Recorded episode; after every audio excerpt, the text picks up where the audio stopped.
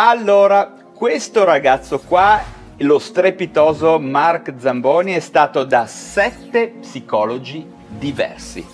E oggi uno psichiatra ed uno psicologo guarderanno questo video e vi racconteranno che cosa ne pensano. Vediamolo assieme. Sono stato da ben 7 psicologi e psicoterapeuti diversi per risolvere vari problemi che avevo e in questo video voglio raccontarti cosa è successo, perché con alcuni di essi mi sono trovato benissimo e mi hanno sinceramente cambiato la vita. Con uno ci ho litigato e con un altro, beh, mi ha consigliato qualche cosa di veramente poco etico che non doveva dirmi. Grazie a queste esperienze ho provato vari tipi di terapia molto diversi fra loro. Ho provato per esempio l'approccio dinamico, l'approccio breve strategico, l'ipnosi terapeutica, l'approccio cognitivo-comportamentale di terza ondata, le MDR e tante altre cose. Tranquillo, evita di preoccuparti se non conosci queste cose, le scopriremo assieme in questo video, nella pratica attraverso quello che mi è successo, perché forse non lo sai, ma gli psicoterapeuti seguono approcci psicoterapici molto diversi fra loro. E cosa vuol dire? Beh, vuol dire che se porti lo stesso problema a due terapeuti diversi, questi due terapeuti possono lavorare sul problema in modi completamente diversi fra loro. Questa cosa mi ha sempre incuriosito e affascinato un sacco e dato che lavoro da anni nell'ambito della comunicazione legata alla psicologia e allo sviluppo personale, il mio socio è psicologo, psicoterapeuta, beh, sono estremamente curioso di provare vari approcci, quindi di conseguenza quando ho un problema e penso che possa essere risolto meglio con l'aiuto di uno psicoterapeuta, beh, ho anche voglia di provare approcci diversi e quindi vado a cercarli e questo è uno dei motivi per cui ho provato vari psicologi. Ma lo scopo di questo video non è solo quello di raccontarti cosa mi è successo, anzi è quello di darti gli strumenti per trovare il terapeuta perfetto che fa al caso tuo. Perché di solito le persone se ne fanno consigliare uno, magari da qualcuno che conoscono, e vanno, senza avere gli strumenti per decidere se fa al caso loro o no. In questo video invece vedremo vari approcci terapeutici, come mi sono trovato e alla fine ti darò tre consigli che sinceramente nessuno ti ha mai detto su come scegliere uno psicoterapeuta che sia perfetto per il tuo caso. Perché vedi, scegliere lo psicoterapeuta giusto fa tutta la differenza del mondo. Fa la differenza fra risolvere il problema e non risolvere un tubo di niente. E sai, lo psicoterapeuta giusto ti cambia la vita mentre quello sbagliato, oltre a farti perdere tempo e soldi, beh, può perfino causarti dei problemi che prima non avevi. E tutto questo lo dico con il più profondo rispetto e ammirazione sinceramente per la professione dello psicoterapeuta che è una professione, ragazzi, difficilissima che ha a che fare con la sofferenza più profonda delle persone. Ok, quindi perché sono andato da questi sette psicologi? Sono tanti sette, beh, perché in tre momenti diversi della mia vita ho portato tre problemi diversi a questi psicologi. E ora vedremo il primo. Interessante direi molto interessante, insomma, la scelta, la scelta, la prima domanda che io ti farei è questa, come, come l'hai scelto il primo? Come l'ho scelto il primo? Uh, mi sa che lo dico dopo, comunque un amico me l'aveva consigliato, fine, e non sapendone niente sono andato, cioè proprio... Così. Ma quando hai visto il nome ti ha dato fiducia, non c'era ancora il web, potevi vederlo o non l'hai visto prima? Cioè, hai avuto c'era il web ma non lo si usava tanto, quindi... Beh, questa è in effetti una differenza importante perché al giorno d'oggi uno può quasi conoscere intimamente un terapeuta osservandolo sulla rete, guardando cosa produce, cosa dice, quindi effettivamente probabilmente questa esperienza comunque sia andata, adesso lo vedremo, certo. forse oggi potrebbe essere diversa. Sicuramente, beh, all'epoca cioè, ness- all'epoca parliamo di un sacco di anni, di anni, fa, ma poteva essere anche tipo 30 anni fa, cioè la gente non sapeva nulla di quello che succedeva da uno psicologo, da uno psicoterapeuta, quindi sì, non sapevo assolutamente niente, solo sto qua mi fa, sì vai, mi sono trovato bene, vai. Ok, quindi una, il buon vecchio passaparola. Il buon vecchio passaparola, esatto. Ok. Ok. Beh, sono curioso, direi che potremmo andare avanti. Anche secondo me, c'è molto, molto okay. da vedere. Vediamo. Migliorare ancora con la balbuzia. Ai primi tre psicologi ho portato il più grosso problema della mia vita, cioè la balbuzia. Su questo alla fine ho lavorato con Luigi, Gennaro e Giorgio. Ma prima di vedere cosa è successo devo dirti un secondo come funziona la balbutia. Ci metto un secondo ed è ne- necessario per capire quello che viene dopo. Tu stai guardando il video e, e pensi, beh, è, è impossibile che questa persona balbetti. Beh, in realtà balbetto sempre quando parlo con le altre persone. E quindi posso chiederle... No, I mean, perché qui sono ad ansia zero, sono in casa mia, non c'è nessuno che mi sta sentendo, posso bloccare, posso tagliare se balbetto, quindi sono ad ansia zero. Se parlo invece con le altre persone balbetto sempre. E quando e con più persone parlo più tendo a balbettare. Infatti più hai delle persone che ti ascoltano più sale l'ansia e più di conseguenza una persona balbetta. Ma all'epoca pensavo che la balbuzie fosse solo un problema psicologico e non anche neurologico. E invece non è così perché si è visto da scan cerebrali eccetera che fondamentalmente ci sono delle parti del cervello dei balbuzienti che funzionano in modo diverso, non come il cervello delle persone senza la balbuzie. Ci sono delle parti che hanno meno sangue, per esempio, e di conseguenza si balbetta. Detto questo, però, una persona può balbettare tantissimo o pochissimo a seconda della situazione. Più ansia c'è, più si balbetta. Da più giovane balbettavo tantissimo. Ci sono state proprio situazioni della mia vita, tipo l'esame di maturità, gli esami all'università, che ho mollato proprio per la balbuzia, in cui proprio. cioè, mi si bloccava completamente la mascella, erano cioè sono stati traumi per me fortissimi. Dopodiché ci ho lavorato sopra, ho lavorato sull'ansia, sulla paura e la balbuzia è diminuita, per cui in tante situazioni riuscivo comunque a parlare, però c'erano delle altre situazioni con più ansia in cui facevo molta fatica e quindi ho voluto lavorarne con gli psicologi. Ma non sono partito dicendo voglio lavorare con tre psicologi su questa cosa, semplicemente un amico si era trovato bene con uno psicologo, si parlava e mi è venuto in mente ma forse può fare qualche cosa anche per la mia balbuzia e di conseguenza mi ha dato il suo numero e sono andato. Luigi. Vado quindi da Luigi, che in realtà non si chiama Luigi.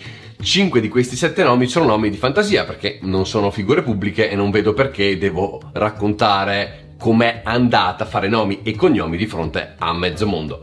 Due però su sette sono figure molto pubbliche e quindi posso fare nome e cognome, tanto sono famosi e mi sono pure trovato bene, quindi meglio così. Luigi quindi inizia con me una serie di tecniche piuttosto strane e mi dice che secondo lui tutta la mia balbuzia deriva dal rapporto che ho avuto con mio padre. Da lì iniziano diversi mesi in cui lavoriamo spesso, faccio un sacco di strada in macchina e però purtroppo non, non è andata bene anche perché Luigi non si è comportato per niente bene con me. Luigi infatti non segue le classiche scuole di psicoterapia, segue invece un approccio assurdo senza alcuna base, senza alcuna storia che gli ha insegnato il suo maestro, il suo maestro che o è stato radiato, mi sembra, dall'ordine degli psicologi o comunque ha avuto vari problemi con l'ordine degli psicologi proprio perché faceva robe veramente strane. Questo però l'ho scoperto dopo. Prima avevo fiducia che con Luigi funzionasse perché non ne capivo niente. E no, non farò nomi e cognomi perché non voglio beccarmi denunce per diffamazione.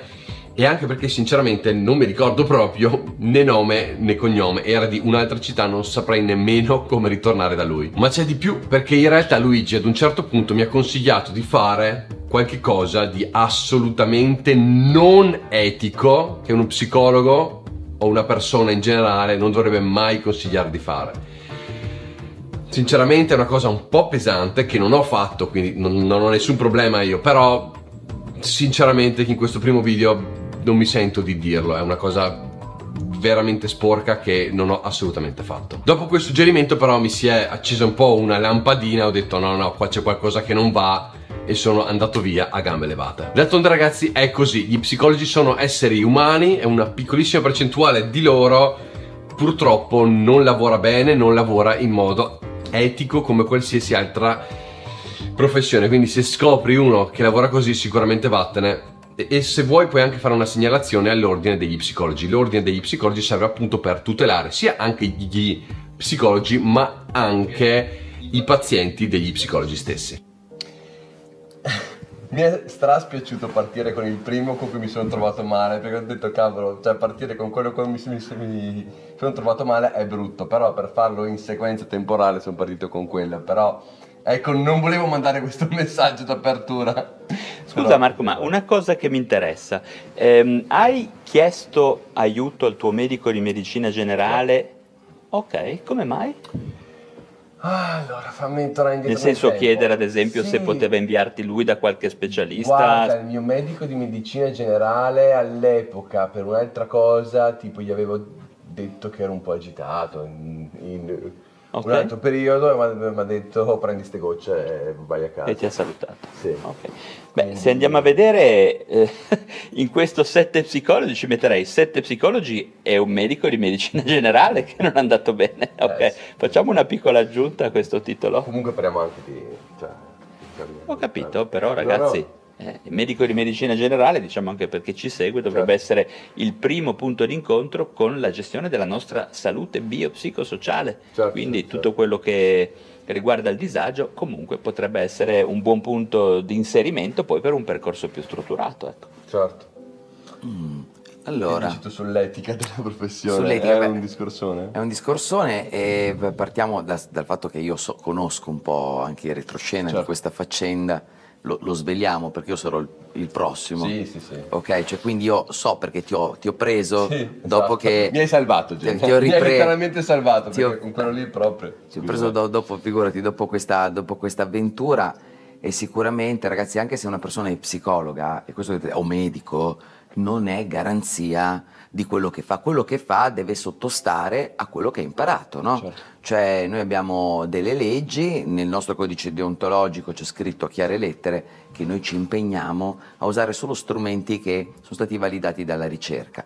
Quindi, per fare un esempio, se uno vi fa i tarocchi, vi fa le, le- le carte, vi fa la magia nera, vi dice infilatevi in posti strani nelle madonnine, come non so se avete visto, insomma, perché questi atti psicomagici un po' iodoroschiani, eccetera, eccetera. Questa roba qua non rientra nei protocolli, è come se il medico dicesse ah sì, c'hai mal di testa, dai due testate contro il muro, che, che magari Bisogna stai stare molto attenti perché anche in medicina il problema è lo stesso, perché il fatto di essere medici non è garanzia che di essere scientifici, quindi se ti inviano a fare omeopatia, medicina quantica, cose di questo genere, scappate e trovate un altro medico. Assolutamente. Certo, ovviamente cioè, non è che vogliamo mandare il messaggio che la maggior parte sia così, è chiaro, fatalità è stato il primo e ne ho parlato in ordine temporale. Un'esperienza come la tua è preziosa dal mio punto di vista, merita davvero di essere divulgata, di essere diffusa e commentata. Dite magari che cosa fare se si incontra un personaggio, si fa una telefonata, si manda un- un'email.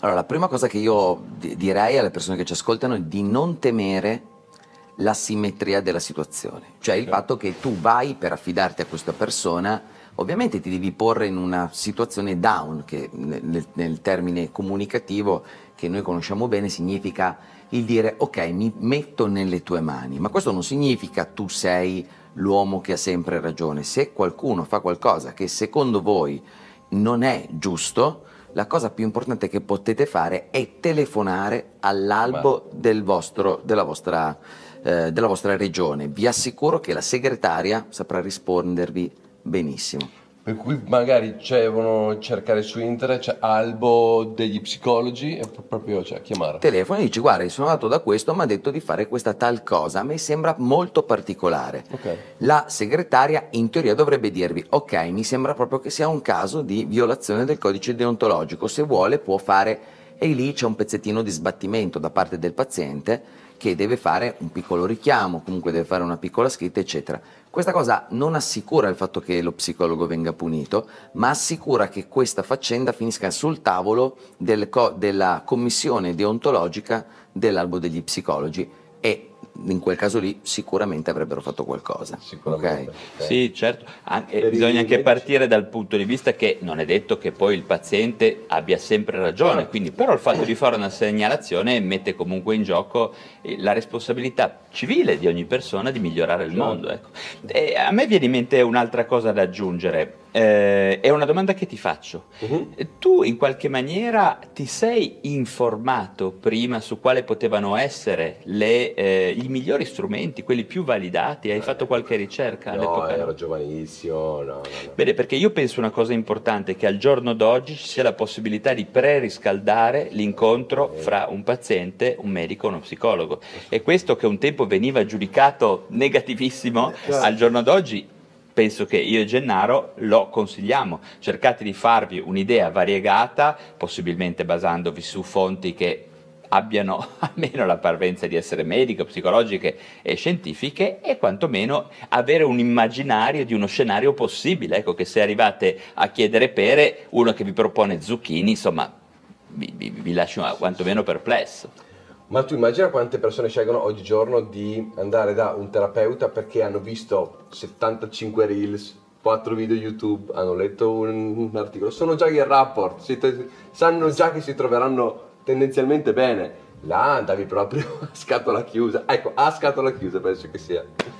Stavo pensando, la dico adesso, poi magari se volete ci torniamo. Io ho avuto una situazione simile con una persona eh, che in maniera a mio parere anche appropriata mi ha portato 4-5 ricette, me le ha messe sulla scrivania per dirmi che era andata da 4-5 psichiatri diversi e ho avuto esperienze simili raccontate da colleghi, come mai queste 4-5 persone mi hanno detto 4-5 cose diverse, 5 diagnosi diverse, 5 terapie diverse. Magari poi ne parliamo dopo. Va bene. Ora, giusto per, per terminare questo aspetto qua, davvero molto importante, ricordatevi davvero che quando io parlo di questa cosa della simmetria tra medico e paziente, ricordatevi che è uguale in ogni ambito della- del- dello scambio commerciale. no? Io chiamo un idraulico, nel momento in cui c'è l'idraulico in casa, io devo supporre che sia lui a capire di idraulica e non il contrario. Però non significa che non possiate dire di no, perché quello che succede è che, "Eh, ma io ci vado già da due mesi, eh, cosa faccio? Abbandono? Ma lui è il detentore della mia storia. Vi assicuro che anche se ci andate da 5 anni, nel giro di due sedute raccontate la vostra storia tutta al nuovo, al nuovo terapeuta. Ecco. Giorgio Nardone. Saprai forse che in Italia abbiamo tre Giorgio famosi. Giorgio Armani, Giorgio Moroder e Giorgio Nardone. Giorgio Nardone è il creatore assieme a Paul Vazalvich del famoso centro di terapia strategica di Arezzo. Partendo infatti dalle scoperte e dalle tecniche del Mental Research Institute di Palo Alto, di cui Vazalvich fa- faceva parte, portano in Italia un approccio molto molto veloce ed efficace che riesce a risolvere problemi anche molto complessi in tempi molto brevi. Così prendo la macchina e in giornata vado da Verona ad Arezzo e poi torno indietro, un bel viaggio. E col professor Nardone faccio mi sembra due o tre sedute, si parla di un sacco di anni fa. Che cosa facciamo in queste sedute? Beh, mi assegna dei compiti. Il primo compito è usare quella che scoprirò dopo, essere chiamata la peggiore fantasia. Fondamentalmente mi fa distendere e mi fa pensare alle mie peggiori paure, cioè quindi mi fa pensare per esempio al mio timore di balbettare di fronte a tanta gente, 20 minuti al giorno per diversi giorni consecutivi. La volta dopo mi fa fare la dichiarazione del perturbante segreto, cioè fondamentalmente mi fa fare delle telefonate e prima di cominciare a parlare, e sicuramente avrei balbettato, mi fa scusare quell'altra persona per avere la balbuzie, cioè mi fa dichiarare il mio problema fondamentalmente. Queste due tecniche vanno a lavorare proprio sull'ansia, sulla paura e infatti mi hanno dato una gran mano e le uso tuttora quando ho delle ansie o delle paure. E come abbiamo già detto per la balbuzie funziona un sacco perché abbassando l'ansia e la paura meno hai paura, meno hai ansia, meno balbetti. Questo approccio così innovativo, totalmente diverso da tutto quello che avevo scoperto nello sviluppo personale prima, mi fa innamorare dell'approccio breve strategico, quello appunto del professor Nardone. Leggo praticamente quasi tutti i suoi libri e faccio anche, mi iscrivo qualche mese dopo al loro corso di counseling, non per fare il counselor, ma semplicemente perché volevo saperne di più, volevo scoprire bene come funzionava il tutto e mi è piaciuto da morire.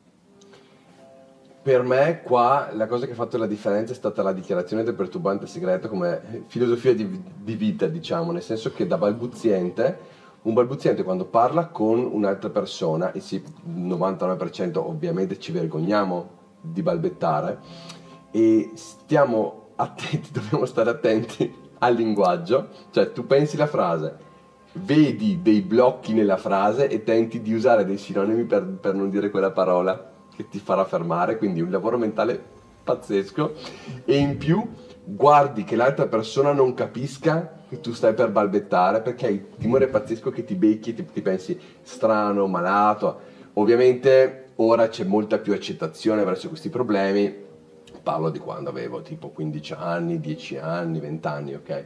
Però per me dire, ok ragazzi, cioè, sono fatto così, cosa volete dalla mia vita? cioè nel senso quello è stato il Sai che eh, stavo pensando al di là della strategica ehm, che effettivamente eh, c'è sempre più attenzione alla balbuzia quasi come una neurodivergenza no? Assolutamente. e in effetti bisognerebbe anche immaginare di mettere in campo prima o poi l'idea che l'inclusività, l'accettazione di qualunque forma di neurodivergenza è il motivo principale del benessere di chi è neurodivergente. Cioè non si può vivere in un mondo in cui se uno è, è, più accelerato, più decelerato, più o meno disattento, se balbetta, non balbetta o qualunque sia la sua forma di neurodivergenza non venga accettato perché in realtà forse è quella la vera soluzione, il fatto che cambi il resto della popolazione, non la persona balbuziente. Sì, perché cioè, con la balbuzia come in moltissime neurodivergenze si può gestire fin tanto che non si nota più quasi in alcuni casi, tipo Bonolis. Dirò, ma, sì, però... ma, ma, ti dirò di più, la balbuzia è una caratteristica che abbiamo deciso che sia spiacevole, come molte altre forme di neurodivergenze. Nel senso, nel momento in cui decidiamo che per me non ha alcun tipo di valore il fatto che tu balbetti o meno. Ah, beh, come non so il fatto che io e Jenna non abbiamo così tanti capelli. certo, esatto. cioè cambia tutto cambia lo scenario in maniera drastica forse a parte quei momenti in cui, in cui è invalidante come altre neuro certo. se fai il militare e devi parlare eh, in campo eh, di certo, guerra. certo. beh ma neanche io posso andare a fare il modello di Hair siamo certo, d'accordo? certo. farò qualcos'altro.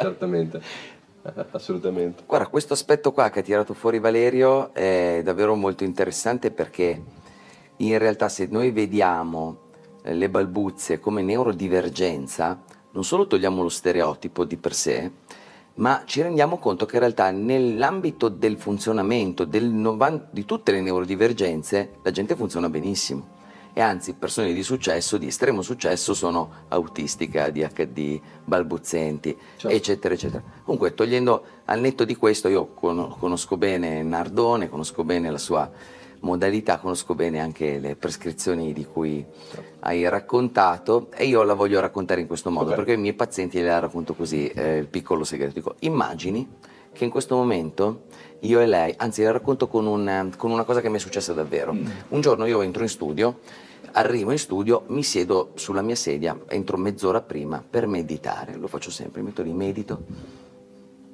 Belin che puzza di cacca. Così, eh? Che ho pensato con una parolaccia, però... Madonna, ma mi sono lavato. Madonna, ragazzi, ma che odore. Dico, vabbè, guardo e scopro la cosa classica. Cosa ho fatto? Pestata. L'avevo pestata, grossa. Pensavo peggio. E puzzolente. No, non quella lì. L'ho pestata grossa e puzzolente. Guardo, tra mezz'ora entra il mio primo paziente. Mai visto prima. Cazzo. Secondo paziente, mai visto prima. Due prime visite, i primi due, dico. Sono fu- in, fuori meno 12. E cosa faccio? Apro tutto, no? Entrano i pinguini. Quindi apro un po', ovviamente e quindi cosa decido di fare? Mi tolgo le scarpe e li vado a ricevere senza scarpe. Ok. Appena entrano glielo racconto subito. Guardi, mi scusi, ma ho pestato una cacca e c'è un odore terribile, ho messo le scarpe fuori, mi scusi. E vi assicuro che questi, a queste, queste, persone, quando poi ho proposto di fare la stessa cosa, mm-hmm. hanno capito al volo il valore okay. di dichiararsi prima Certo, del... dire, ah, ragazzi l'ho fatto. Cioè. Esatto, a volte faccio invece l'altra cosa dove dico immagini che adesso in questa stanza così piccola io eh, avessi mangiato della cipolla o dell'aglio violentissimo e non glielo dicessi. E però tutto il tempo io fossi vergognoso di questo, quindi stessi così. Si immagini come sarebbe la conversazione. Se invece dico guarda scusa mi puzza un po' l'alito. Certo, assolutamente. Stavo pensando nuovamente ritornando ai capelli, che non so a te, ma io mi ricordo che per una vita ho fatto, cercato di vedere per un periodo, no? di, di, nasconderlo, di, di, di, far vedere come potevo pettinarmi per scomparire. È qualcosa di simile, poi si fa con la balbuzia, no? in cose certo. simili.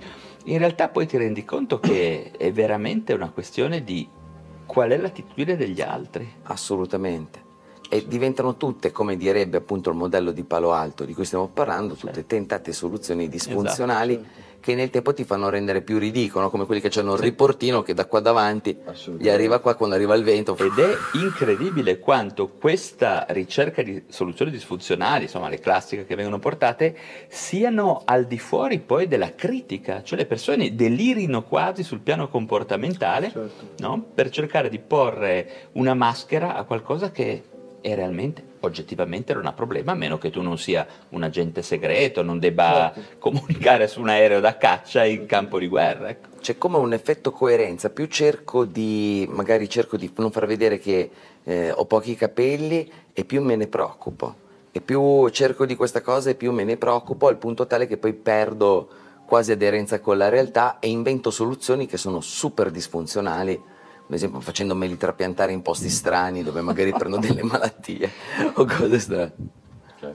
Sì, forse mi era venuto in mente anche quello. Quindi il messaggio da mandare è ragazzi, tutti abbiamo dei cavolo di problemi, delle stranezze, ditelo cerchiamo di non vergognarci. Perché... E soprattutto ricordiamoci che la psicologia e la psichiatria non si occupano di persone strane, si preoccupano di persone che soffrono. Bravo. E quindi giusto, bisogna giusto, davvero giusto. tenerlo in mente. Giusto, Dobbiamo essere cosa... inclusivi in primo luogo. Bravissimo. Assolutamente. Gennaro Romagnoli. All'epoca mi stavo già occupando di comunicazione digitale e avevo già iniziato a collaborare con Gennaro Romagnoli, psicologo molto famoso sul web. A mio parere Gennaro è uno dei psicologi più versatili d'Italia, nel senso che conosce diversi approcci e di conseguenza sa quale usare nel momento più opportuno. All'epoca si stava focalizzando sull'ipnosi terapeutica, che non c'entra nulla con l'ipnosi da palcoscenico, ma invece un approccio altamente riconosciuto e estremamente funzionante. Così parto da Verona e vado fin nella campagna di Mantova, anche lì un viaggione fondamentalmente, nella nebbia alcune volte. E mi ricordo di stendermi sul lettino e fondamentalmente farmi dei gran viaggi mentali, mentre Gennaro con la sua voce mi mi cullava e poi ovviamente lavorava dentro di me. Ma che cosa faceva Gennaro durante queste sessioni di ipnosi? Beh, lo scoprì anni dopo perché ne parlammo e lui mi disse che si focalizzò sul fondamentalmente aumentare la mia fiducia nel mio inconscio, ma attenzione, non inconscio in senso freudiano, ma inconscio nel senso di chiamiamola quell'intelligenza corporea, quegli automatismi che fanno in modo che il mio cuore batta in questo mo- momento, che fa in modo di, per esempio, cambiare marcia senza nemmeno pensarci, tutti quegli automatismi lì. Perché infatti le persone che non balbettano non pensano a ogni singolo movimento della bocca, giusto? Mentre un balbuziente che si blocca tenta di controllare i vari movimenti della bocca, ma si incarta su, su, se stesso e questo crea ancora più balbuzie. Quello che Gennaro ha fatto durante quelle sessioni è aumentare la fiducia nel mio inconscio che fosse in grado di muovere la bocca, diciamo, al posto mio, per così dire, senza che io dov- dovessi pensare a ogni singolo movimento. Aumentando la fiducia in questi automatismi, l'ansia è scesa. Quindi grazie a Gennaro e anche grazie alle tecniche del professor Nardone ho avuto un netto miglioramento nella balbuzia. Ora so che sentendo questi buoni risultati persone anche non balbuzienti vorrebbero contattare Gennaro e fissare un appuntamento con lui. Gennaro, che ad oggi è il mio socio, ha una lista d'attesa lunghissima, quindi sarà impossibile per te purtroppo farlo. Però ti consiglio di cliccare sul link in descrizione perché stiamo creando un servizio fatto da psicologi che utilizzano solo approcci altamente funzionanti.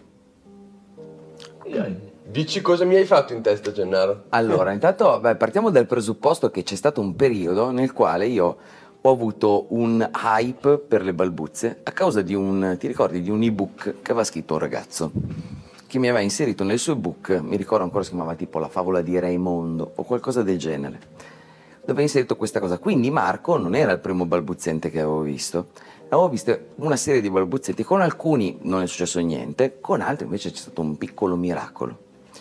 E quindi io ero davvero molto molto contento di, di, intanto già stavo, collaboravamo, quindi questo certo. sapete che è stato molto particolare, non è sì. che abbiamo fatto una psicoterapia con, eh, ok, non è che stiamo svelando dei segreti professionali, no. è come se due soci, uno dicesse, ma tu fai l'idraulico, sì, io ho un tubo rotto, puoi venire a darmi un'occhiata, ed è andata più o meno così. Esatto. E cosa ho fatto io? Non ho fatto altro che prendere la struttura di come tu descrivi il problema a livello metaforico e rimandarla a livello metaforico risolta dentro di te. Cosa vuol dire? Beh, chiamaci poco.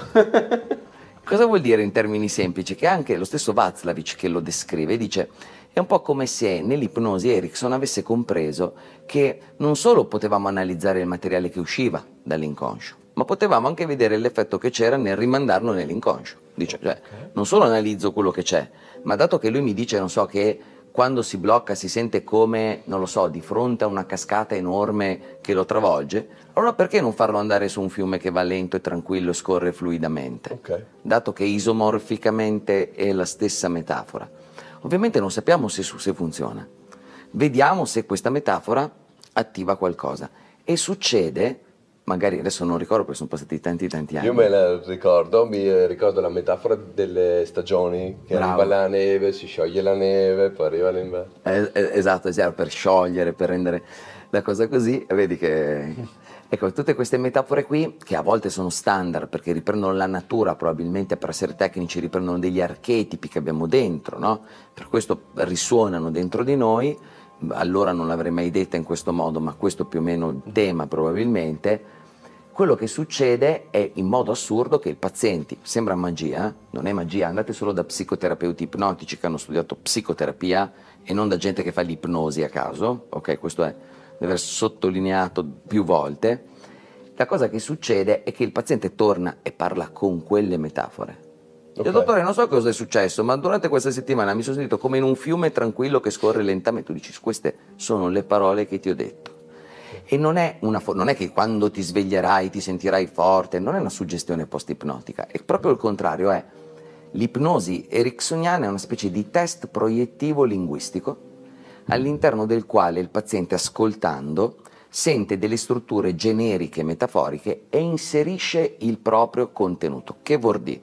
Vuol dire che se io devo parlare di una persona che è calma e tranquilla, posso dire e sei come un fiume che va calmo e tranquillo, eccetera. Ok? E quindi uso una metafora che è abbastanza diretta. Posso dirti sei tranquillo come il fiume diretto, oppure posso dire ed è come quando guardiamo un fiume e guardandolo ci accorgiamo che diventa sempre più calmo. Diventa sempre più calmo è anche una specie di comando, diventa sempre più calmo. Cioè si possono fare dei miscugli che sono come dei suggerimenti che l'inconscio può cogliere o non cogliere, come in un test proiettivo. Cosa significa che quando io dico fiume, non è detto che tu pensi a fiume, magari pensi alla città di fiume. Cioè proprio come un test pro- ed è per questo che ci vuole uno psicoterapeuta che vada a comprendere più o meno i legami semantici che la persona attribuisce a quelle parole. Chiaro. Eh, la faccia. Stavo pensando una cosa, questa è una domanda per te. E rispondo, no, no, per te, per te, per te, Marco.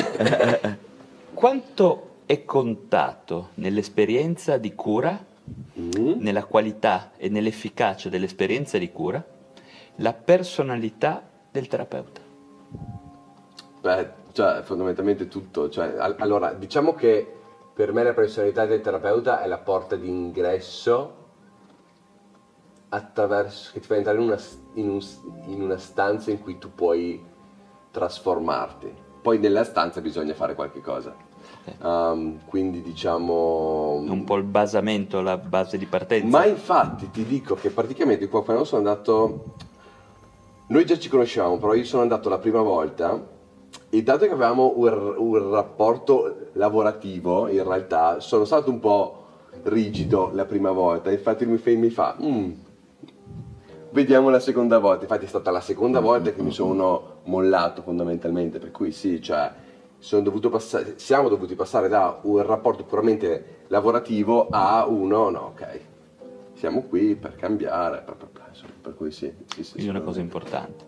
Sì, perché sai, in questo contesto qua la validazione delle tecniche è fondamentale, mm-hmm. però è chiaramente se la cognitivo-comportamentale te la fa Gennaro è una cosa, la cognitivo comportamentale è un'altra cosa se te la fa Fracchia, il personaggio del film, Certo. ok? O te la fa Superman o te la fa Gengis Khan.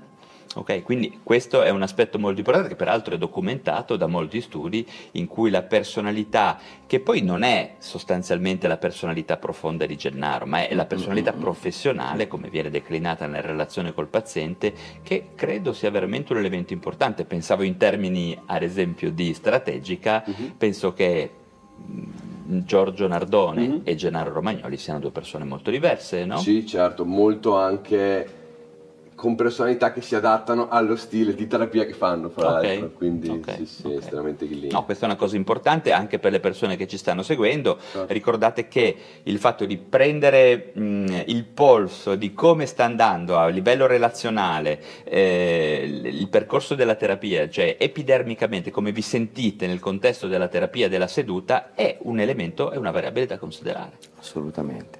Le difficoltà dell'essere genitore. Flash forward a diversi anni dopo e sono genitore assieme a mia moglie di un bambino di 3 anni. Sono andato da tre psicologi diversi per quello che riguarda alcune normali difficoltà che ho trovato nell'essere genitore, nel gestire meglio alcune situazioni con mio figlio. Tranquillo, tranquillo, non ti annoierò con dei dettagli sulla genitorialità, sull'essere genitore, perché questo non è lo scopo del video e a te magari non interessa.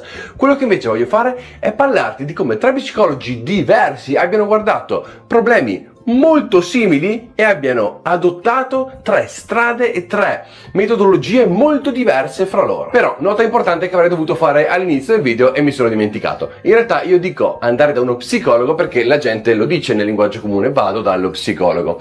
In realtà certe volte può essere uno psicologo e certe volte uno psicoterapeuta.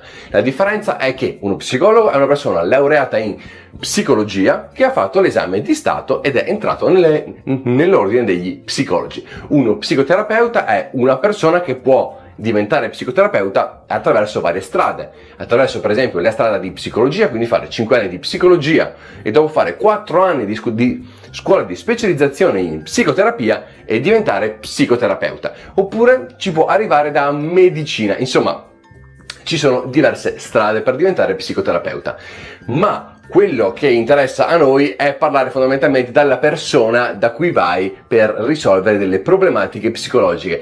Quindi, per farla semplice, dirò ogni tanto psicologo, ogni tanto psicoterapeuta, sebbene sia chiaro, sono cose diverse. Ma come mai ho voluto parlare con questi psicologi delle difficoltà che ho avuto con mio figlio? Non ho portato mio figlio da loro, ci siamo sentiti sempre online e ho imparato delle cose, delle tecniche, delle modalità di vedere la situazione che mi hanno aiutato con mio figlio. Per cui io parlavo con loro e poi io agivo insieme a mia moglie con mio figlio. Ci siamo infatti trovati ad affrontare delle normalissime problematiche che ogni genitore affronta con bambini piccoli.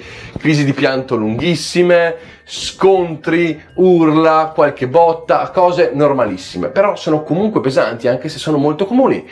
E se posso evitare di veder piangere mio figlio per 40 minuti urlante sul pavimento, io lo preferisco, ma lo, lo preferisco anche e soprattutto per lui perché per un bambino non è bello piangere per tanto tempo, per esempio. E soprattutto si possono sfruttare questi momenti di difficoltà per insegnare delle cose al proprio figlio, per esempio per insegnare come gestire emozioni forti e che fanno tanta paura a un bambino, come per esempio la rabbia. Quindi sapendo che comunque si trattava di cose normalissime e sapendo che ho letto un sacco di libri sulla genitorialità, quindi tante cose già le facevo, beh, ho deciso comunque di sentire il primo psicologo. Francesco. Francesco seguiva un approccio che viene definito in vari modi, viene definito per esempio gentle parenting, connection parenting, insomma tutto quell'insieme di metodologie e di tecniche e di visione della genitorialità che tenta non solo di fare in modo che il bambino faccia quello che deve fare, ma faccia in modo di creare connessione fra il genitore e il bambino, di modo che non si crei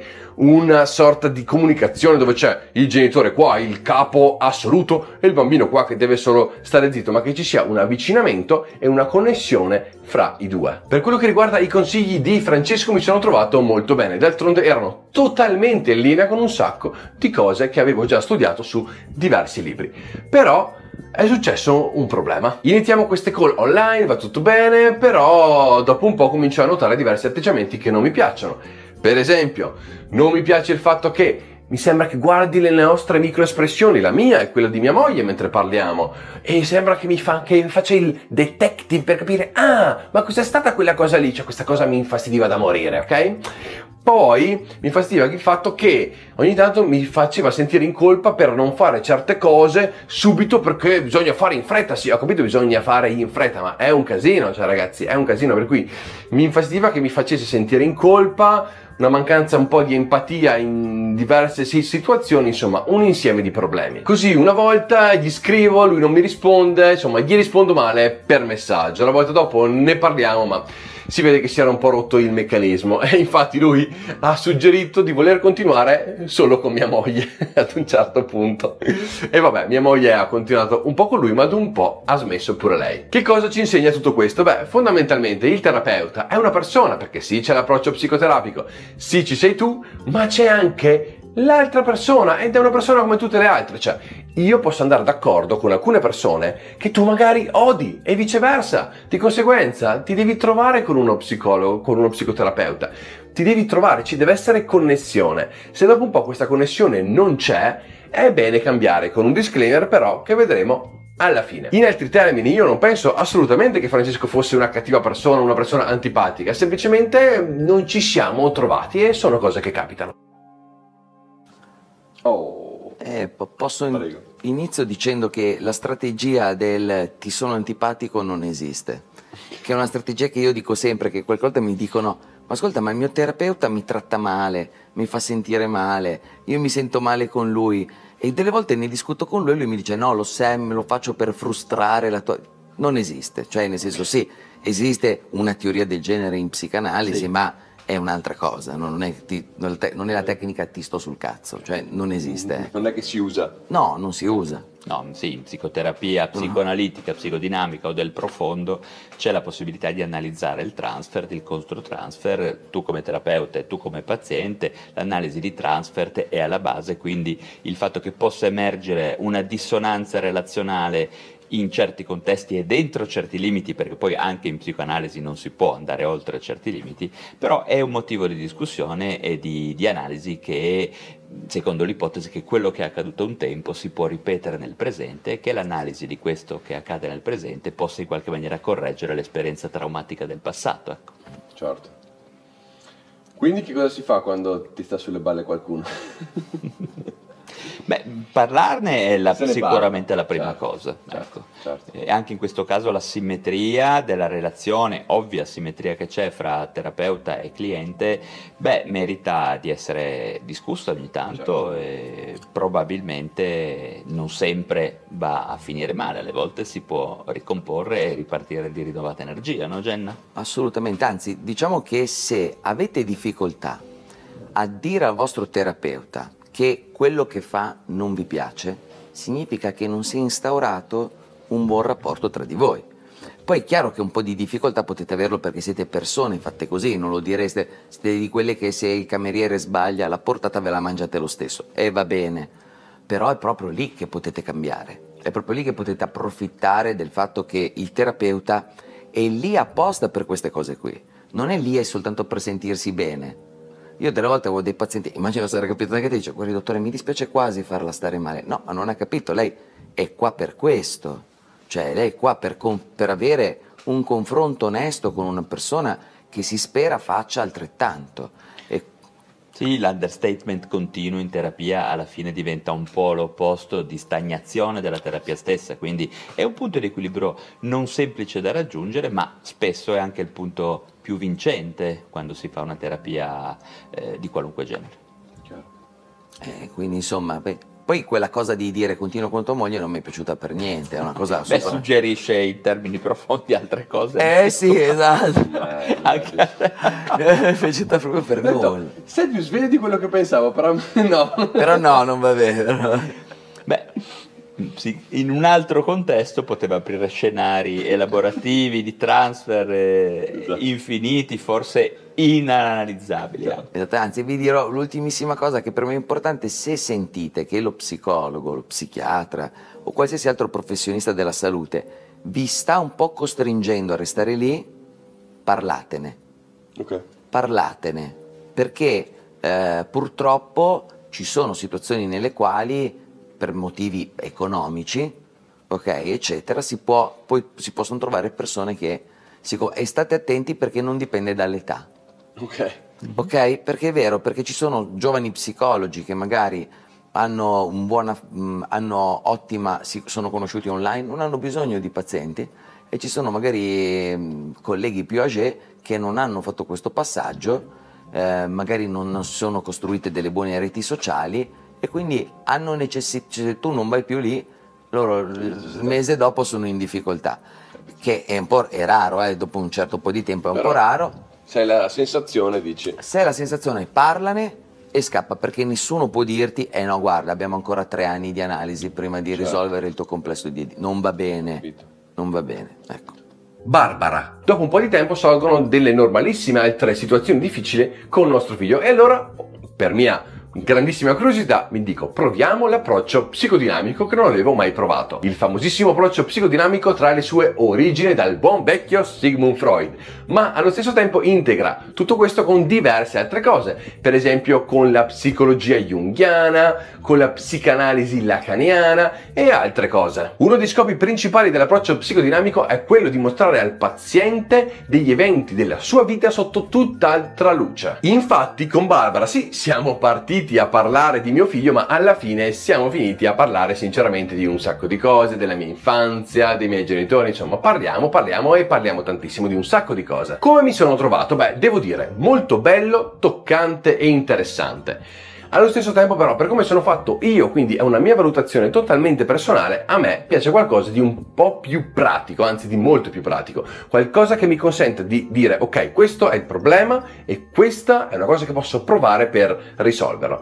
Ho trovato quindi l'approccio psicodinamico un po' lento rispetto ai miei gusti personali. Ovviamente questa è una mia opinione personale, per esempio stavo parlando con una amica che mi fa, ah sai, vado da una psicologa, ah, e mi dice, sì, è una psicologa con cui fondamentalmente io parlo tutto il tempo, mi piace parlare e mi piace avere quell'ora in cui quella persona ogni settimana mi ascolta e non mi interrompe e non mi giudica. E magari un approccio del genere per questa mia amica va benissimo, ma essendo io una persona che vuole risultati il più velocemente possibile nel più breve tempo possibile, preferisco altri tipi di approcci. Psicodinamico. Beh, ok, questo è una, una questione molto contemporanea. Un tempo la psicologia, la psichiatria era psicanalisi. Ah, sì, ok? assolutamente. Quindi abbiamo avuto periodi lunghi, insomma, inizio secolo fino agli anni 40, 50, eh, in cui erano sinonimi, psichiatra, psicoanalista, eh, l'iconografia no, del Certo. lettino, della persona dietro che prende appunti. Al giorno d'oggi io credo che mh, bisognerebbe rivolgersi all'ambito psicoterapeutico possibilmente presentando sempre un problema, cioè arrivare molto preparati rispetto a quello che viene richiesto a uno psicoterapeuta e quindi poi andare ad obiettivi. E credo, Jenna, tu vorrei sapere cosa ne pensi rispetto al fatto che bisognerebbe anche chiedere in qualche maniera un tempo, cioè non entrare in contatto con l'indefinito, con l'iperuranio del- del- del- insomma, del- dell'universo temporale. Assu- no? assolutamente d'accordissimo anche perché solitamente quando una persona sta male ha più o meno in mente perché sta male più o meno più o meno in mente che non significa che sa esattamente perché o conosce perfettamente eh, le tempistiche però già soltanto dire guardi noi ne parliamo finché lei non cambia tra virgolette finché lei non questo è un po' difficile in un mondo moderno che si muove più o meno per appuntamenti mettiamola in questo modo qua. La, la problematica del, secondo me, dal punto di vista di ciò che ha lasciato questa cosa, la problematica che ha lasciato molte persone credere, molti nostri colleghi, credere che finché tu non hai esplorato la totalità, mettiamo così, di certe aree della vita, tu non possa mai giungere ad una risoluzione. E questo è un problema. Perché È un problema e oltretutto è anche contrario a un approccio, diciamo, strategico non nel senso della... Orientato, della, alla, sì, soluzione. orientato alla soluzione, eh, ma, ma, non perché non sia interessante un percorso certo. psicanalitico, potessi suggerire a ogni essere umano di fare un'esperienza di quel genere, la suggerirei perché è un'esperienza arricchente, stimolante, affascinante, eh, ma io quando vedo persone che ad esempio vanno per un disturbo d'attacco di panico e entrano in analisi, ho qualche problemino sia sulle idee del terapeuta che sulla percezione che hanno le persone di come si possa uscire. Per questo, ripeto, preriscaldarsi con contenuti come quelli di Gennaro eh, e imparare qualcosa di psicologia, di, di psicoterapia, di salute mentale, mi viene da dire in generale, è veramente molto utile, addirittura indispensabile in questo periodo per andare tu stesso alla ricerca della migliore scelta terapeutica per te stesso.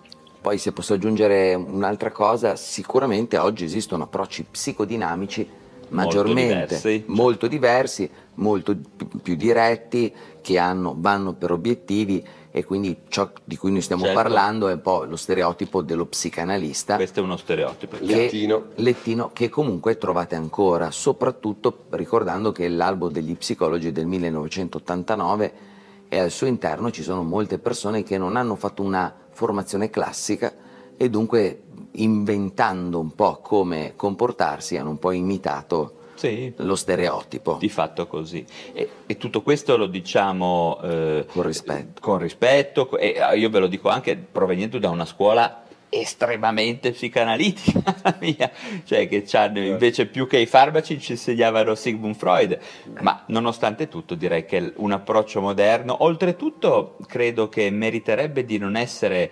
monotematico e monoteorico, uno psicologo, uno psicoterapeuta o un medico che fa psicoterapia dovrebbe a mio parere diventare anch'esso inclusivo e abbracciare un po' più di uno strumento per poter essere versatile. Assolutamente, perché ci tengo a dirlo, questo un po' più per i colleghi che per chi vuole approcciarsi come paziente, non sono religioni. Sì.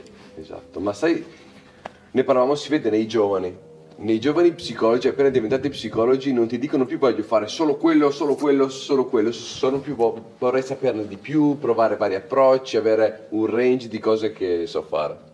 Una volta era più vista come una specie di religione. Tu entri qua e de- devi fare quella roba lì, devi iniziare proprio a pensare e credere in quel modo lì. E questo era pericoloso perché creava specie di microsette, ecco. Quindi... Gianfranco. A questo punto mi sono detto, aspetta, io conosco abbastanza bene l'approccio breve strategico, però che io sappia non ci sono delle tecniche specifiche da utilizzare nella genitorialità con i propri figli. Ma forse, mi sono detto, ci sono e non ho cercato. Quindi ho cercato su, su- su internet e trovo uno psicoterapeuta che fa proprio questo, uno psicoterapeuta che si occupa di terapia breve strategica ma con il focus sulla genitorialità. Facciamo due o tre call, analizziamo la situazione nello specifico e ci consiglia alla fine due o tre tecniche che io in realtà già conoscevo per il corso che avevo fatto di counseling, però in realtà non avevo pensato, non so perché, come applicare con mio figlio. L'approccio è come piace a me, semplice, pratico ed efficace ed dai risultati piuttosto veloci, quindi di conseguenza anche questa volta questo tipo di psicoterapia, personalmente una mia valutazione totalmente personale, mi è piaciuto molto. Nello specifico, per esempio, con questo tipo di approccio abbiamo risolto in modo direi molto innovativo delle crisi, un periodo pazzesco in cui mio figlio era, si dice, oppositivo, cioè non faceva i capricci, come dicono alcune persone, ma proprio il suo, cioè, se- se- se- sembrava che il suo scopo nella giornata fosse quello di dire di no, di opporsi. Una cosa normalissima che fanno tantissimi bambini, ma se posso diminuire un po', perché eliminare non è possibile, però diminuire un po' queste situazioni così difficili per me e per lui, beh, tanto meglio. Qui se posso lanciare un messaggio, genitori, amici miei, so che mi capite, se avete dei problemi di lunghe crisi andate da, da un esperto, da un terapeuta perché non vale la pena cioè, fare queste crisi di pianto, di sofferenza sia per voi che per il bambino. Ed è normalissimo. La prima roba che dicevo era so che sono cose normalissime. E loro sì certo sono cose normalissime. Quindi non è che dovete avere chissà che bambino diavolo per andare da un terapeuta, cioè semplificatevi la vita e non pensate che ci vogliano mesi, anzi spesso con due consigli vi cambia la vita. Non aggiungerei altro io. Guarda, io aggiungo solo questo pezzettino, che le tecniche di sblocco di questi casi qua della strategica sono eccezionali. Certo. Ci sono delle tecniche per ribaltare, io insegno in una scuola di psicoterapia soltanto le, le resistenze, facciamo un modulo sulle resistenze e non facciamo altro che esplorare le tecniche della strategica perché sono magiche, immagino certo. tu le abbia sperimentate. Eh sì, perché cioè, con i bambini eh, ti sì. incastri in, te- in uh, soluzioni disfunzionali sì, che cioè, sono di un ferro, cioè lui urla, tu alzi la voce, lui si arrabbia, tu alzi la voce, lui piange, per cui cambia mm-hmm. e tu fai penso è un casino, è un disastro, un'ora di cose, deve fare l'esatto contrario, quindi ci, so, ci sono per chi fosse interessato, um, allora prima di tutto consiglierei tutta la il uh, gentle uh, parenting, quindi tutte quelle tecniche di uh, connessione con il bambino. Prima di tutto, prima di tutto perché cioè, senza connessione entrate in un rapporto di genitore padrone e bambino qua che gli rovina l'infanzia e poi cioè, ci sono genitori di oggi, cioè genitori che erano genitori e ora lo sono ma hanno uh, molti più anni, per cui nonni che si lamentano che i loro figli non gli parlano più. Diavolo, cioè c'erano dei metodi di fare il genitore che erano molto duri all'epoca, per cui spezzato quel rapporto, ricucirlo si può fare ma è molto più complicato, per cui prima ragazzi, cioè, salvatevi la vita con libri, video YouTube e tutto quello che potete e dopo se ci sono dei problemi ferri che non sapete come uscirne, insomma andate da un terapeuta, certe volte due volte vi salvate la, la vita per i prossimi tot di anni. Un periodo difficile, rabbia e vecchi traumi. Flash forward a qualche anno dopo e passo un periodo in cui mi sento particolarmente agitato e mi arrabbio veramente, veramente troppo facilmente e quindi decido di fare qualcosa. Ora, forse saprai che la rabbia è un'emozione che spesso va a coprire altre emozioni. Per esempio, se qualcuno ti fa notare qualcosa che è sbagliato, beh, potresti arrabbiarti anche perché così la rabbia ti impedisce di, se- di sentire l'emozione che ci sta sotto, magari la vergogna. Ora, questo è solo un esempio e la rabbia in sé è un'emozione normalissima, naturale, però se tendi ad arrabbiarti spesso, magari in, in situazioni che non richiedono tutta quella rabbia, se hai una rabbia esagerata, esplosiva, come a me ogni tanto capita, e in quel periodo capitava particolarmente, beh, ti consiglio di farci qualche cosa. Visto quindi il periodo particolarmente difficile, ho pensato che era arrivato il momento di lavorare su diversi traumi che avevo avuto nella mia infanzia e anche da giovane e di conseguenza sono andato. Cerco quindi un terapeuta che abbia fatto dei corsi di EMDR, che è una tecnica estremamente efficace per la rielaborazione, per lavorare sopra ai traumi e ai ricordi dolorosi, con un'efficacia scientificamente dimostrata. Non l'avevo mai provata, ne avevo sempre sentito parlare, quindi cerco un terapeuta qui a Lisbona, dove vivo, e lo trovo. Charles. Trovo quindi Charles, uno psicoterapeuta inglese che vive qua a Lisbona da un bel po' di tempo. Io so l'inglese piuttosto bene, fortunatamente, quindi mi informo su di lui sul suo sito, vede che segue le MDR, che ha fatto dei corsi di EMDR e ha anche in generale un approccio cognitivo-comportamentale di terza ondata. Segue infatti l'ACT che sta per Acceptance and Commitment Therapy. Vado e dopo un paio di sedute cominciamo a lavorare proprio con la tecnica delle MDR. L'MDR, se lo vedi, ti sembra una scemenza, ma in realtà è efficacissimo. Praticamente consiste, in parole molto povere, nel focalizzarsi su di un trauma o su di un ricordo doloroso e seguire le dita dello psicoterapeuta che traccia più o meno, diciamo così, delle figure nello spazio di fronte a te. Tu segui le sue dita e in questo modo gli occhi si muovono in determinati pattern e ti consentono di rielaborare il ricordo traumatico. Sembra assurdo, lo so, ma non è il seguire con gli occhi un oggetto che fa funzionare la cosa, è il pensare a un ricordo doloroso e muovere gli occhi in un certo modo. Questo permette proprio a livello neurologico di rielaborare il ricordo o perfino il trauma doloroso di modo tale che non sia bloccato, diciamo così, da qualche parte nella nostra memoria, ma venga riassorbito, integrato con tutto il nostro essere. Di conseguenza porta a diminuire drasticamente il dolore e anche le conseguenze negative che ha questo ricordo doloroso su di noi, sui nostri comportamenti, sui nostri pensieri ed emozioni. Oltre alle sessioni di EMDR lavoriamo poi con l'ACT che sta ancora per Acceptance and Commitment Therapy, è una terapia cognitivo-comportamentale di terza ondata che mi piace molto, conosco relativamente bene, ma lavorarci con un'altra persona è molto più semplice che farselo su di sé. Di conseguenza lavoriamo insieme su questa cosa, mi fa prendere consapevolezza di un sacco di comportamenti che ho in diverse situazioni e mi fa seguire i miei valori, quello che voglio in queste situazioni, invece di perdermi nel seguire emozioni e pensieri che non mi portano dove voglio arrivare. Dico a Charles e, e, di conseguenza mi rendo conto di pensieri che ho avuto per tutta la vita su cui si fonda, diciamo, il mio essere, il mio carattere e, e devo dire che spesso le lacrime non mancano in queste sessioni, soprattutto se lavoriamo con le MDR, poi ogni volta vado fuori dalla seduta e il mondo mi sembra completamente diverso, mi sembra veramente più luminoso, mi sembra di dare più attenzione al mondo e di stare meno nella mia testa ed è una sensazione incredibile. Dopo qualche mese devo dire che mi sento decisamente meglio, mi sento più leggero, mi sento meglio, non mi arrabbio più così facilmente, quindi ringrazio Charles e gli dico che se avrò ancora bisogno di lui lo richiamerò. Come mi sono trovato? Quindi beh, l'EMDR te lo straconsiglio, si lavora sui ricordi dolorosi e sui traumi e funziona tantissimo. L'ACT è una forma di terapia e anche a mio avviso una forma di, diciamo, filosofia di vita per andare verso quello che vuoi, verso i tuoi valori, verso le cose importanti per te nella tua vita e lasciare da parte con gentilezza ma in maniera efficace emozioni e pensieri che ti possono dar fastidio. Non per niente l'ACT ha influenzato moltissimo il modo di fare terapia del mio socio, del dottor Gennaro Romagnoli. Ha influenzato anche me, il modo in cui vivo la mia vita, il modo in cui gestisco le mie emozioni e i miei pensieri. La MDR forse bisogna spiegarla meglio, abbastanza semplicemente ma un po' meglio, mi sa.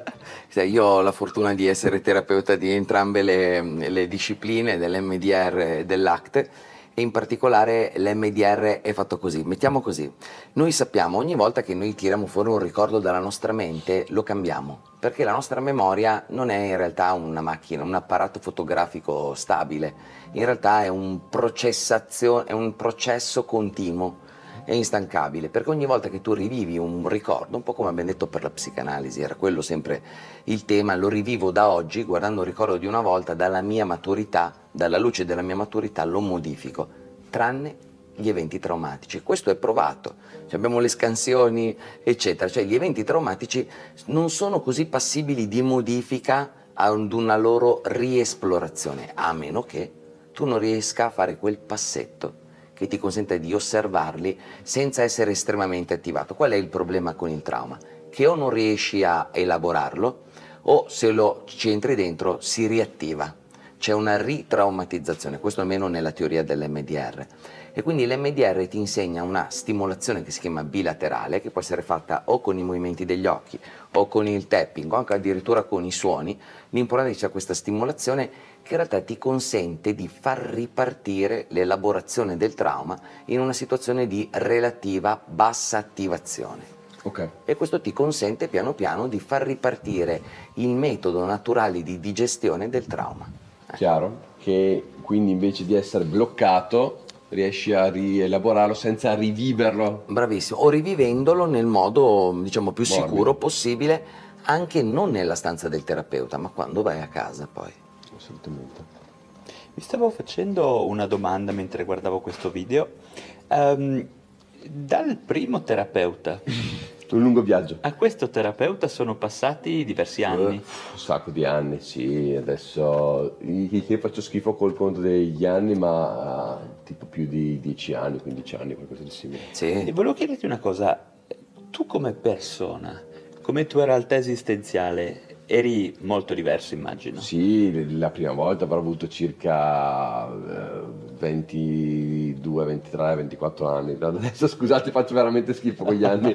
Ma uh, mi chiedevo, le conoscenze che ho accumulato, le esperienze, sì, sono state in qualche maniera certo. anche loro stesse eh, terapeutiche? Ti hanno certo. cambiato, ti hanno preparato a questo incontro? Certo, cioè, mi stavo chiedendo, avessi incontrato questo terapeuta e mediare la prima non, volta, come non, sarebbe andata? Non, pe- non non avevo quel grado di introspezione, okay. diciamo, perché la prima volta, eh, quando ero un giovane ventenne, eh, magari no, cioè quando sei, ah, non quando sei, non voglio generalizzare, io non, non, avevo quella capacità di guardarmi dentro, ma a parte guardarmi dentro, non avevo quella capacità di dire ok, devo risolvere questa cosa qua. Ero molto più facciamo, cosiamo, ok, non avevo la... No, aspetta un attimo, qua c'è qualcosa che non va, ecco, quello mi mancava, a parte la balbuzia. E infatti quella era qua di fronte a me, non potevo non vederla, ma il, il forse la balbuzia copriva così tanto, il, mi dava così tanta sofferenza che non notavo gli altri, gli altri, problemi perché era così grossa che anche se avevo degli altri problemi nulla era così forte al confronto. Sistemata abbastanza quella, sono riuscito a dire ah ok, però cioè, sto male anche per quello. Sì, questo era per dare un altro messaggio, cioè che alle volte potrebbe essere il terapeuta sbagliato, fra virgolette, per te in quel momento, nell'idea che una persona dinamicamente e costantemente in trasformazione, in mutamento, quindi probabilmente questo stesso terapeuta portato al marco certo. del primo terapeuta poteva non essere così altrettanto efficace. Certo, ma fra l'altro per dire io da questo terapeuta sono andato perché come dicevo ho fatto questo periodo difficile in cui mi arrabbiavo tanto e ero mm. uh, stressato e molte di queste arrabbiature venivano fuori con i figli e io non volevo arrabbiarmi con i miei figli, cioè ok, arrabbiarsi è normale, urlare per me no. Ok, poi che ogni tanto capiti, eh, vabbè, cioè capita mi spiace, però voglio fare del mio meglio con i miei figli, santo Dio. Quindi a quel punto, cioè, tutta questa cosa qua mi è scattata perché ero in situazione di stress, bambini e quindi con lui ho parlato anche della mia infanzia, ovviamente perché si torna indietro, no? Certo. Perché ogni genitore tende ad applicare o le stesse cose che suo padre o sua madre ha applicato con lui o con lei, oppure l'esatto contrario, no? Cioè, quindi è stato, sì, cioè, persone completamente diverse fra i vent'anni e l'essere genitore alla mia età, insomma. Interessante. Come scegliere uno psicoterapeuta. Eccoci quindi finalmente a tre consigli fondamentali che sinceramente non ti dicono per scegliere lo psicoterapeuta migliore per te. Il primo consiglio riguarda l'approccio, l'approccio che segue lo psicoterapeuta, perché come hai già notato, psicoterapeuti diversi seguono scuole di psicoterapia completamente diverse fra loro. Quello che ti consiglio è di scegliere psicoterapeuti che seguono approcci moderni, che abbiano più ricerche scientifiche alle spalle. Per esempio ti posso fare alcuni nomi, tenendo in considerazione che quelli che ti nominerò non sono i soli approcci moderni con interessanti ricerche scientifiche alle spalle. Quindi cominciamo con alcuni nomi. Ti posso consigliare ad esempio la terapia cognitivo-comportamentale, soprattutto quella di terza ondata. Fra le più famose troviamo quindi l'ACT, che sta per Acceptance and Commitment Therapy, la MCT, che è la famosa terapia metacognitiva, e la DBT, la Dialective and Behavioral Therapy. Detto questo non sono le sole che fanno parte dell'approccio cognitivo comportamentale di terza ondata, ma sono le più famose. Dopo ti posso consigliare tutto quello che deriva dal lavoro di quel geniaccio di Milton Erickson, il cui pensiero ha influenzato moltissime scuole e moltissimi approcci fra cui l'approccio breve strategico, uno dei miei preferiti, l'approccio sistemico, l'ipnosi terapeutica e l'approccio incentrato sulla soluzione. Se poi vai già dallo psicologo sapendo di voler lavorare su ricordi particolarmente difficili o perfino dei traumi purtroppo, quello che puoi fare è cercare uno psicologo che abbia fatto dei corsi di EMDR, questa terapia incredibile che come hai visto ho già provato. Ripeto, questi sono solo esempi, però ti consiglio veramente di andare da terapeuti che seguono approcci moderni con solide ricerche scientifiche alle spalle. E ora magari ti starai chiedendo, ma come faccio a sapere se lo psicologo che magari mi hanno consigliato, da cui voglio andare, ma non ci ho ancora parlato, segue uno di questi approcci che mi ha consigliato Marco, o comunque approcci moderni con della ricerca alle spalle? Beh, puoi guardare sul suo curriculum. Ma nel caso in cui non capissi bene quello che leggi, perché certe volte i curriculum possono essere un po' diciamo intimidenti, puoi fare un'altra cosa e andiamo al punto 2. Voglio precisare che questa lista così ben fatta di molti approcci scientifici me l'ha detta Gennaro. Okay, quindi, e quindi non posso aggiungere niente perché baro. baro. esatto, baro. Io però vi confermo che è una lista assolutamente verosimile e molto precisa. Il secondo punto infatti riguarda le informazioni iniziali che puoi avere sia prima della prima seduta sia alla fine della prima seduta. Che cosa voglio dire? Beh, molti psicoterapeuti preferiscono avere una breve chiamata con te semplicemente al telefono di 5-15 minuti o quello che è prima di riceverti nella prima seduta. E quando sei lì nella prima chiamata gli puoi chiedere se magari ti può mandare dei link per eh, farti capire meglio che tipo di approccio utilizza e farti capire meglio se appunto c'è della ricerca alle spalle, se è un approccio moderno oppure no e farti capire meglio in generale come funziona l'approccio che lui o lei utilizza. Durante quella prima chiamata ovviamente puoi chiedergli maggiori informazioni e poi se sei interessato puoi fare una prima seduta, durante la prima seduta lui o lei si farà un'idea migliore di te e alla fine potrai chiedergli ma secondo lei, secondo te quanto ci vorrà per risolvere questo problema che ti o le sto portando. Ovviamente è raro che lo psicologo ti, ti dica, ma sicuramente risolviamo in 7 volte o in 10 volte o in 15 volte, no. Magari uno psicologo starà sul vago, però può dirti se è una cosa per cui ci vogliono settimane, mesi, anni, può spiegarti meglio, soprattutto quello che, che ti consiglio è di fare domande, capire meglio come funzionano le cose. Più si crea un buon rapporto, più gli fai quelle domande che gli vorresti fare, che magari molte persone non gli fanno perché sono intimidite, meglio è, perché più si crea la fiducia, meglio, migliore sarà il rapporto terapeutico e più veloce sarà il processo di guarigione, di cura, di miglioramento che farai con lo psicologo. Quindi non vederlo con lui qua o lei qua e tu qua in basso che non puoi fare domande perché, anzi l'esatto contrario, meglio è il rapporto, meglio è. Il rapporto terapeutico. Okay. Alla fine torniamo lì. Era qualcosa di cui abbiamo già parlato in questa giornata. Certo. D'altra parte, eh, credo valga la pena ribadirlo perché, come dicevamo prima con Gennaro, la relazione è già di per sé parte della terapia.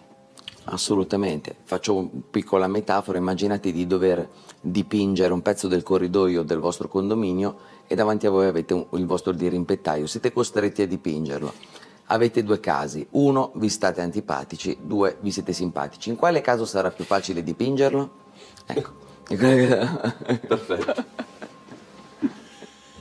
Il terzo e ultimo consiglio riguarda la persona che hai davanti, perché i terapeuti seguono approcci terapeutici diversi, sì, ma quello che conta è anche tantissimo la persona, perché è un rapporto molto intimo, se vogliamo, fra persone perché tu andrai a dirgli delle cose molto personali di te, ti aprirai con questa persona, forse sarà la persona con cui ti aprirai di più in tutta la vita. Quindi come ci sono delle persone che magari a me stanno simpatiche e a te non stanno per nulla simpatiche e l'esatto contrario, ovviamente con alcune persone ti puoi trovare e con altre no, è una cosa normalissima. Quindi se dopo un po' vedi che questa persona non ti piace, non ingrani, c'è qualcosa che non va, prima di tutto ti consiglio di parlarne con lui o con lei. E qui torniamo al punto 2 perché avere una comunicazione aperta è la cosa migliore che puoi fare.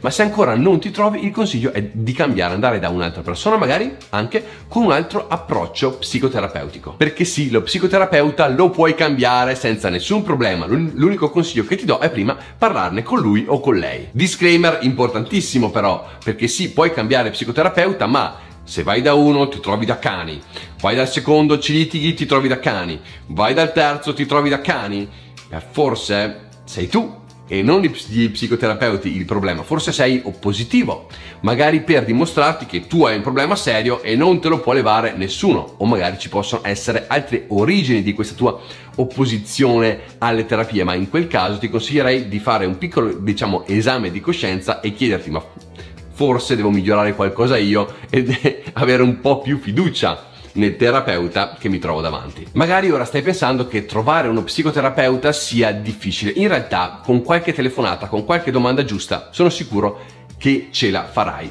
Mi verrebbe da consigliarti quello che secondo me è il più bravo in assoluto, ma non posso perché è il mio socio, il dottor Gennaro Romagnoli, che per me è uno psicoterapeuta incredibile. Ovviamente non diteglielo perché sennò si monta la testa, ma a parte gli scherzi, ha una lista d'attesa lunghissima, quindi sarà impossibile avere, fare terapia con lui. Quello che però ti posso consigliare è di cliccare il link qui sotto perché stiamo creando una squadra di psicoterapeuti che seguono gli approcci moderni e scientifici che ti ho consigliato. Quindi qui sotto in descrizione puoi cliccare sul link e vedere quello che abbiamo in serbo per te. Se invece vuoi vedere come io ho superato una mia paura e delle ansie molto molto importanti per me in una storia veramente un po' particolare, ti consiglio di cliccare il link che immagino sarà qui se riesco a metterlo. Iscriviti al canale, dai un bel like e ci vediamo al prossimo video. Ciao ciao! Quindi. Eh, questo è amore. Eh. Questo, è amore, questo amore, questo amore. La seconda moglie. Doma- la seconda moglie. La domanda, eh, perché forse questa apre per uno scenario veramente vasto e ne parleremo okay. in un altro video. Hai mai pensato, ti è mai venuto in mente, hai mai avuto bisogno di uno psichiatra? Uh, psichiatra, allora, a- all'epoca stiamo parlando. In questi anni. In questi anni no, non, non, ho, non ho, mai pensato, ma guarda Vale, sinceramente finché ci siamo conosciuti, cioè, finché non ci siamo conosciuti noi, io sapevo praticamente nulla del cioè, psichiatra. L'unica cosa che sapevo era che c'era bisogno di lui in situazioni piuttosto uh, difficili quando magari lo psicologo sapeva che forse ci poteva eh, essere necessaria una consulenza e magari degli psicofarmaci, insomma una, una seconda opinione, ecco, per, io la vedevo così, so che ovviamente non è esattamente così, ma se vuoi... No, sì, perché eh, ci sono situazioni in cui ovviamente ehm, la figura dello psichiatra rischia di essere, non credo che tu dovresti aver mai avuto bisogno di uno psichiatra o cose del genere, però giusto per dare uno scenario certo. completo, ci sono delle situazioni non gravi situazioni non eh, controverse, strane o che ne so, in cui oggettivamente la figura dello psichiatra può veramente fare la differenza e sia da sola che accompagnata allo psicologo. E mi raccomando con il passare degli anni non facciamo questi rimpalli, questi corsi e ricorsi della storia in cui prima si andava solo dallo psichiatra, ah, poi solo dallo psicologo, certo, poi di nuovo solo dallo psichiatra, poi chissà cosa succederà.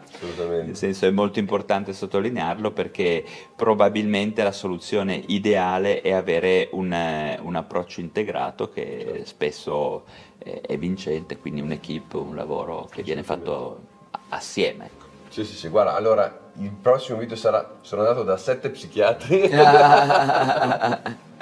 ed ecco cosa mi è successo. Molto interessante, no, no, complimenti, questo video lo adoro Grazie. e consiglio di guardarlo in versione originale subito, fatelo perché è veramente molto interessante. Vuoi aggiungere qualcosa sì, sul... Eh, che dire, molto bello, anzi abbiamo detto, ti ho, ti ho anticipato prima, di, prima, della fine, ma che dire, sottoscrivo tutto al 100% e così eh, iniziamo a togliere un po' di velo di stereotipo, perché questo è uno stereotipo, perché il mio sogno è che lo psicologo e lo psichiatra siano visti come il dentista oggi. C'ho un po' di male, vado dal dentista e se, se, per caso ho molto male ci vado per un po' di tempo, se per caso ho i denti un po' più deboli ci devo andare per più tempo rispetto a uno che ha i denti un po' più forti geneticamente, ma in generale nessuno si vergogna di dire oh ragazzi oggi devo andare dal dentista. Top. Due cose importantissime ragazzi, prima di tutto hanno fatto questi due geniacci, hanno fatto un mini corso gratuito che si chiama Mind Fitness di 5 giorni attraverso il quale potete migliorare aspetti della vostra psicologia e del vostro lifestyle lo trovate qua in descrizione, trovate il link per farlo gratuitamente. Seconda cosa, se volete seguirci, non so, non so su che canale vedreste, vedrete questo video, ma sappiate che lo pubblicheremo probabilmente su tutti e tre i nostri canali, quindi se volete seguire il dottor Rosso e siete sul canale di Gennaro cliccate sul link qui sotto, se volete seguire me andate qui sotto, lui siete, insomma Qua sotto trovate tutti i link ai vari canali, quindi non c'è da preoccuparsi se volete seguirci tutti. Vi salutiamo, io voglio ringraziare questi due esperti di fama nazionale, cavolo, diciamolo, per avermi sopportato in questa durata quant'è che stiamo facendo? Un'ora, Un'ora. e più di, di video, quindi grazie mille ragazzi. Grazie a te Marco. Grazie a te Marco.